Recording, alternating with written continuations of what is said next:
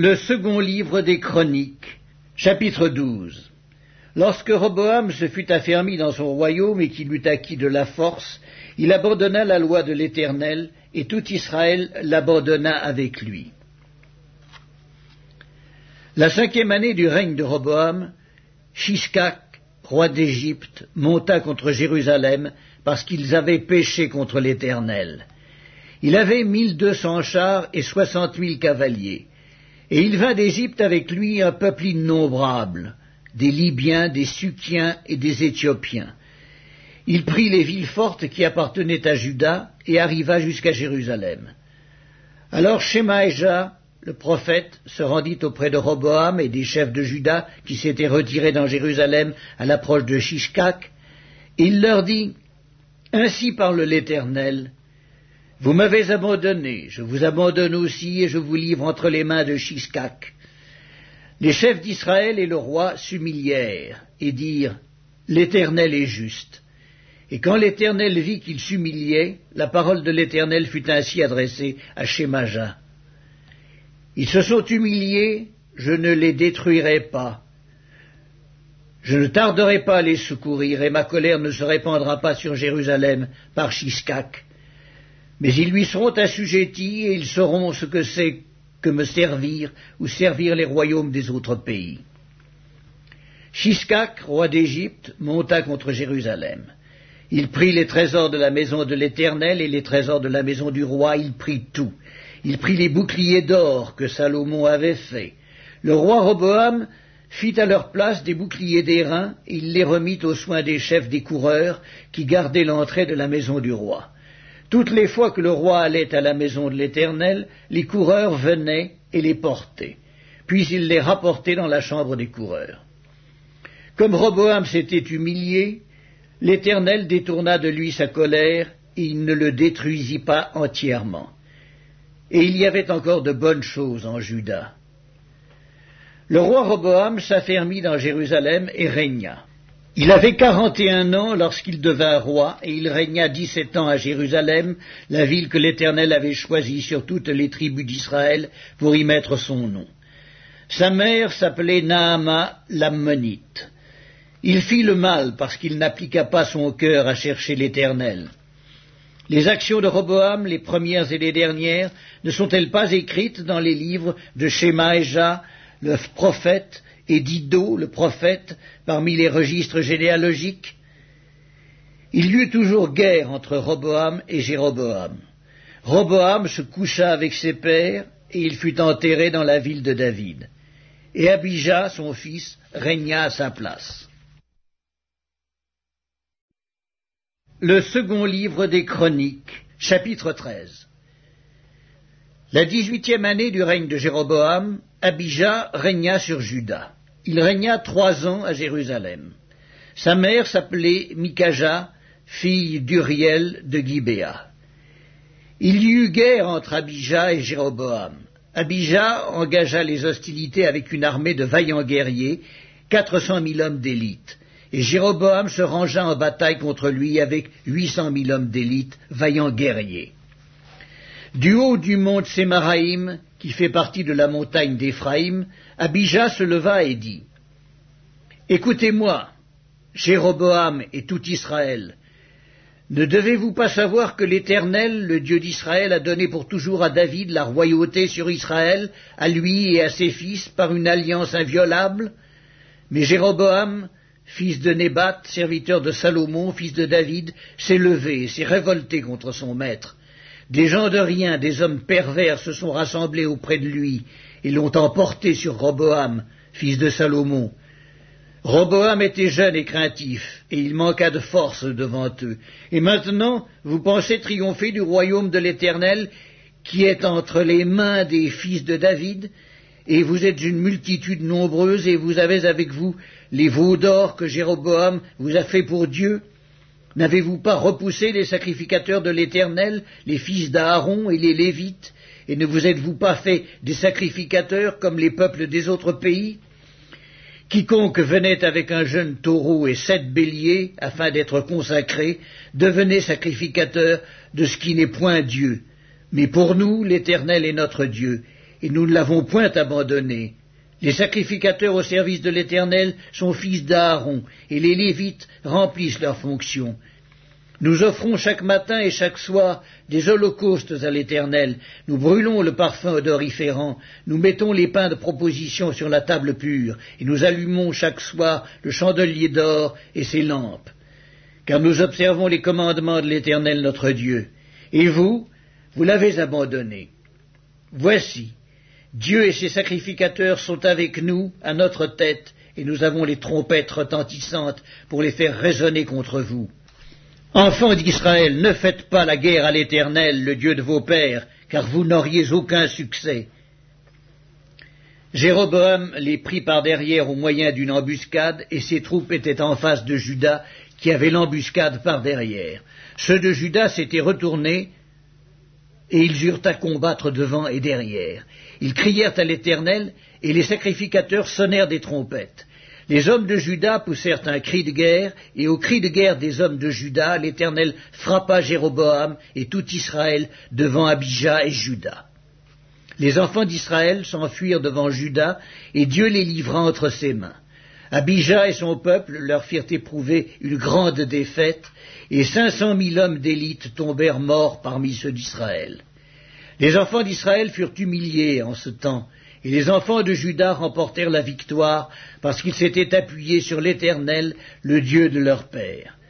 Abijah poursuivit Jéroboam et lui prit des villes, Bethel et les villes de son ressort, Jescana et les villes de son ressort, et Ephron et les villes de son ressort.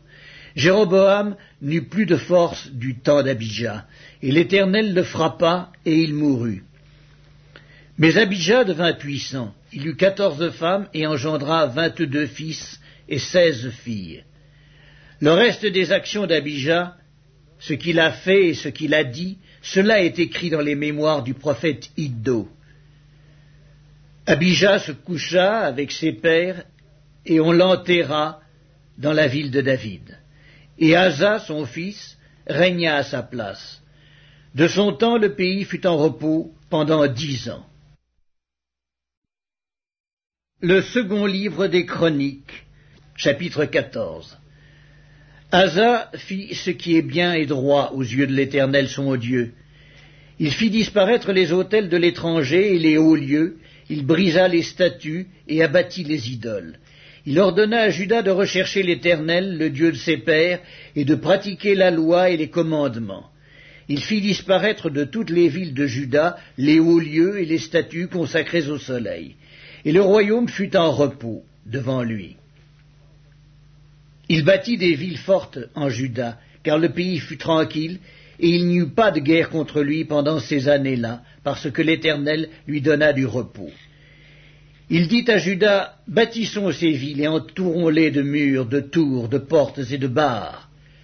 Le pays est encore devant nous, car nous avons recherché l'Éternel, notre Dieu, nous l'avons recherché, et il nous a donné du repos de tous côtés. Ils bâtirent donc et réussirent. Asa avait une armée de trois cent mille hommes de Juda, portant le bouclier et la lance, et de deux cent quatre-vingt mille de Benjamin, portant le bouclier et tirant de l'arc, tous vaillants hommes. Zérak, l'Éthiopien, sortit contre eux avec une armée d'un million d'hommes et trois cents chars, et il s'avança jusqu'à Maresca. Asa marcha au-devant de lui, et ils se rangèrent en bataille dans la vallée de Tsephata, près de Maresca. Asa invoqua l'Éternel son Dieu et dit Éternel, toi seul peux venir en aide aux faibles comme aux forts. Viens à notre aide. Viens à notre aide, éternel notre Dieu, car c'est sur toi que nous nous appuyons, et nous sommes venus en ton nom contre cette multitude. Éternel, tu es notre Dieu. Que ce ne soit pas l'homme qui l'emporte sur toi.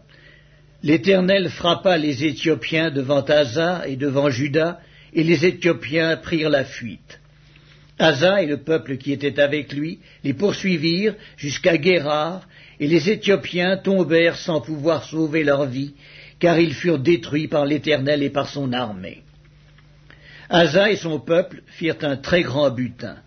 Ils frappèrent toutes les villes des environs de Guérard, car la terreur de l'Éternel s'était emparée d'elle, et ils pillèrent toutes les villes dont les dépouilles furent considérables. Ils frappèrent aussi les tentes des troupeaux, et ils emmenèrent une grande quantité de brebis et de chameaux. Puis ils retournèrent à Jérusalem. Le second livre des Chroniques, chapitre 15.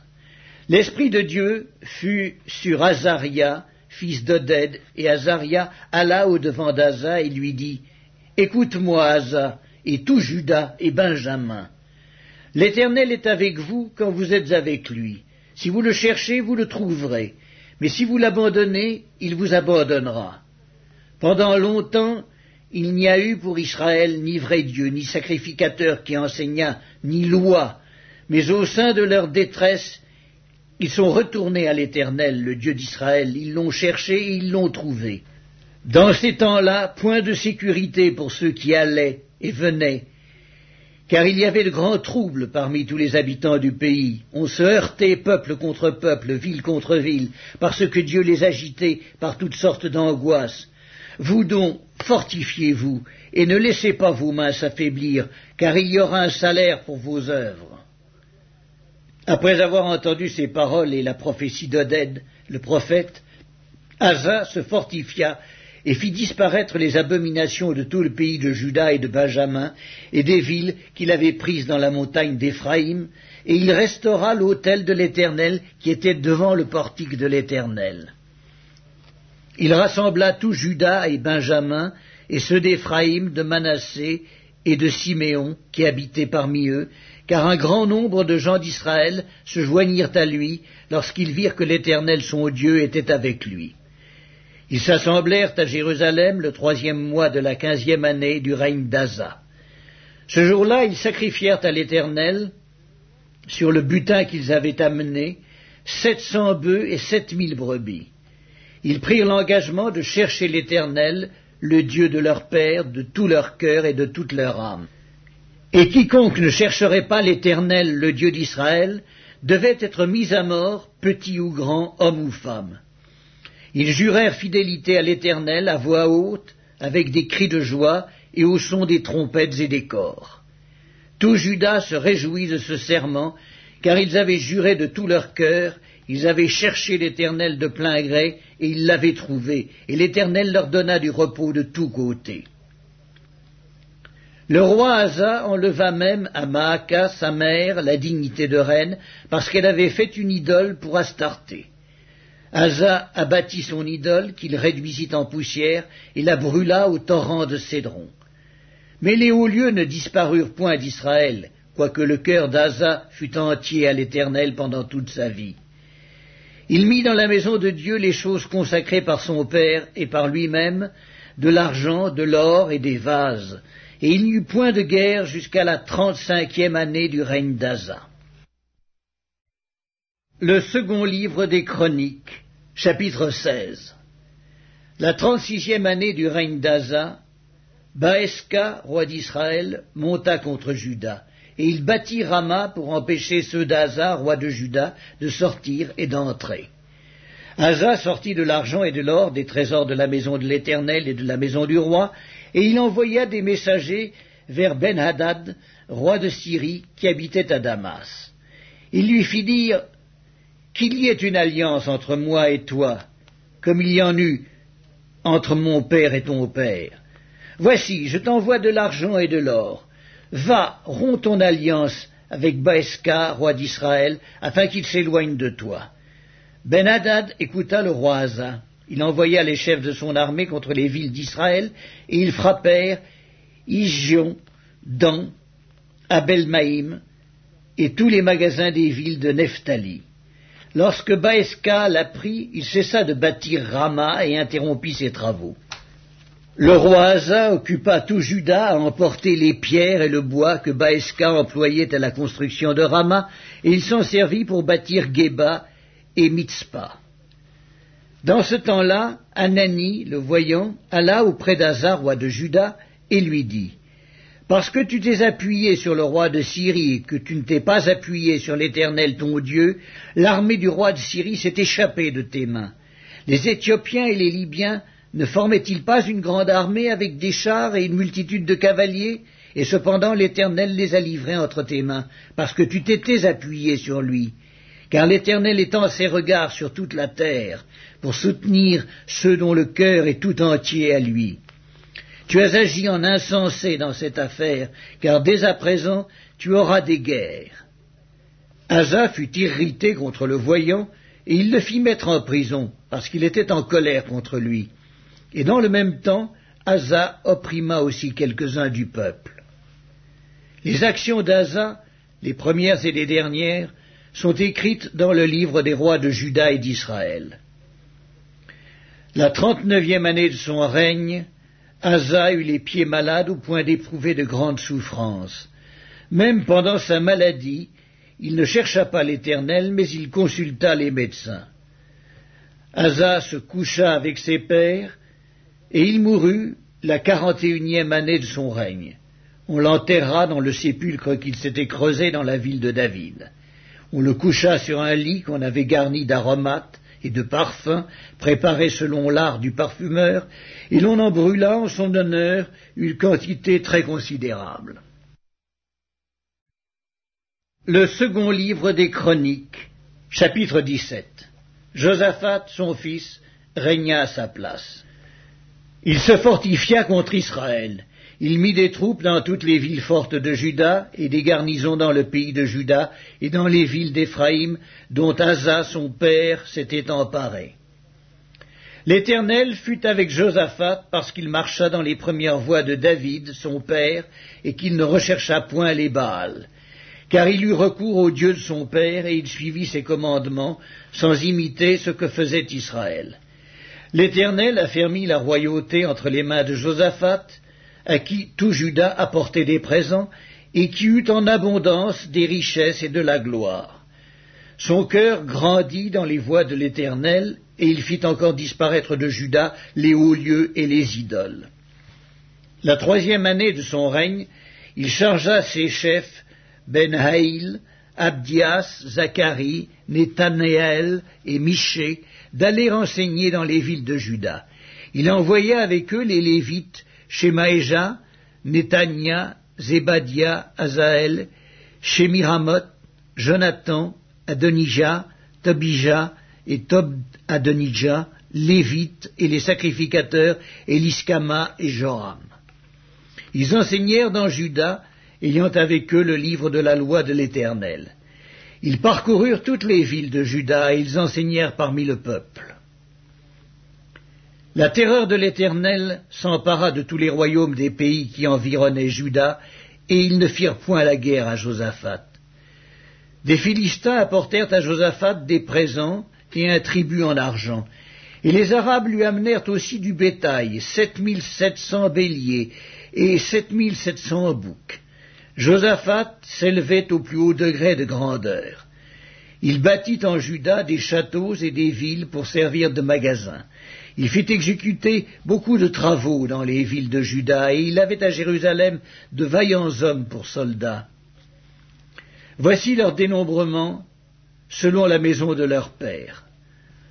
De Juda, chef de milliers, Adna, le chef, avec trois cent mille vaillants hommes, et à ses côtés Yochanan, le chef, avec deux cent quatre-vingt mille hommes.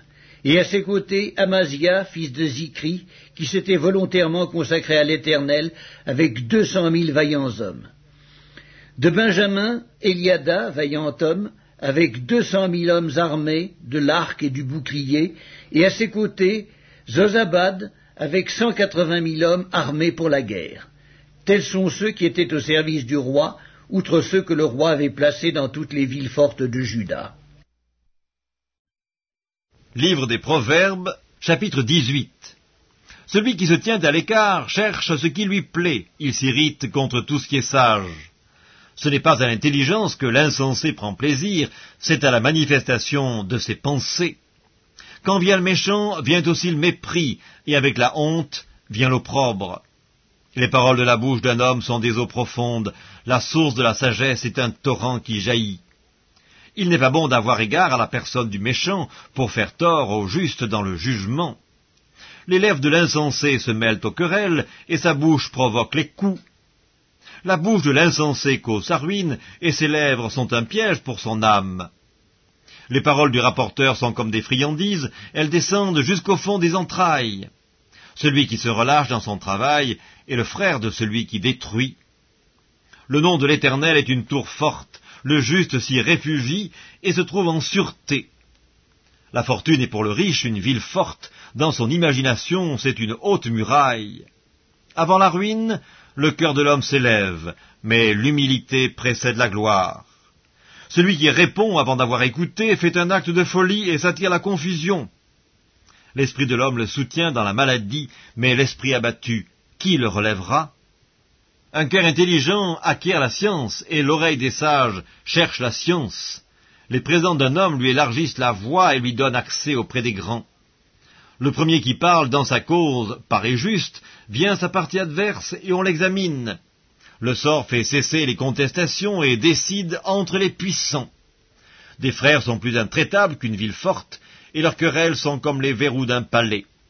C'est du fruit de sa bouche que l'homme rassasie son corps, c'est du produit de ses lèvres qu'il se rassasie. La mort et la vie sont au pouvoir de la langue, quiconque l'aime en mangera les fruits.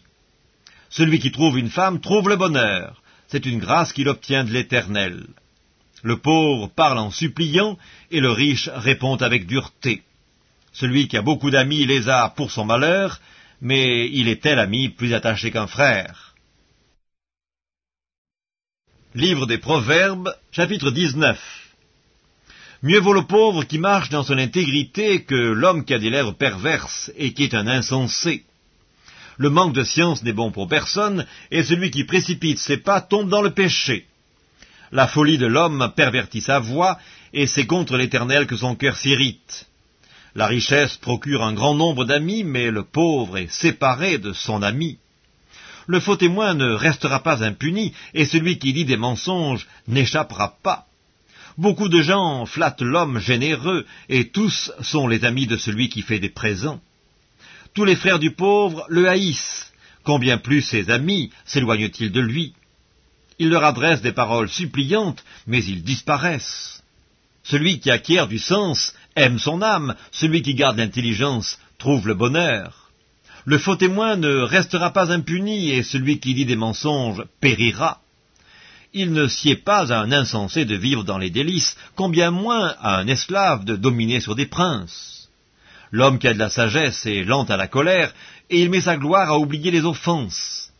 La colère du roi est comme le rugissement d'un lion, et sa faveur est comme la rosée sur l'herbe. Un fils insensé est une calamité pour son père, et les querelles d'une femme sont une gouttière sans fin. On peut hériter de ses pères une maison et des richesses, mais une femme intelligente est un don de l'Éternel. La paresse fait tomber dans l'assoupissement, et l'âme nonchalante éprouve la faim.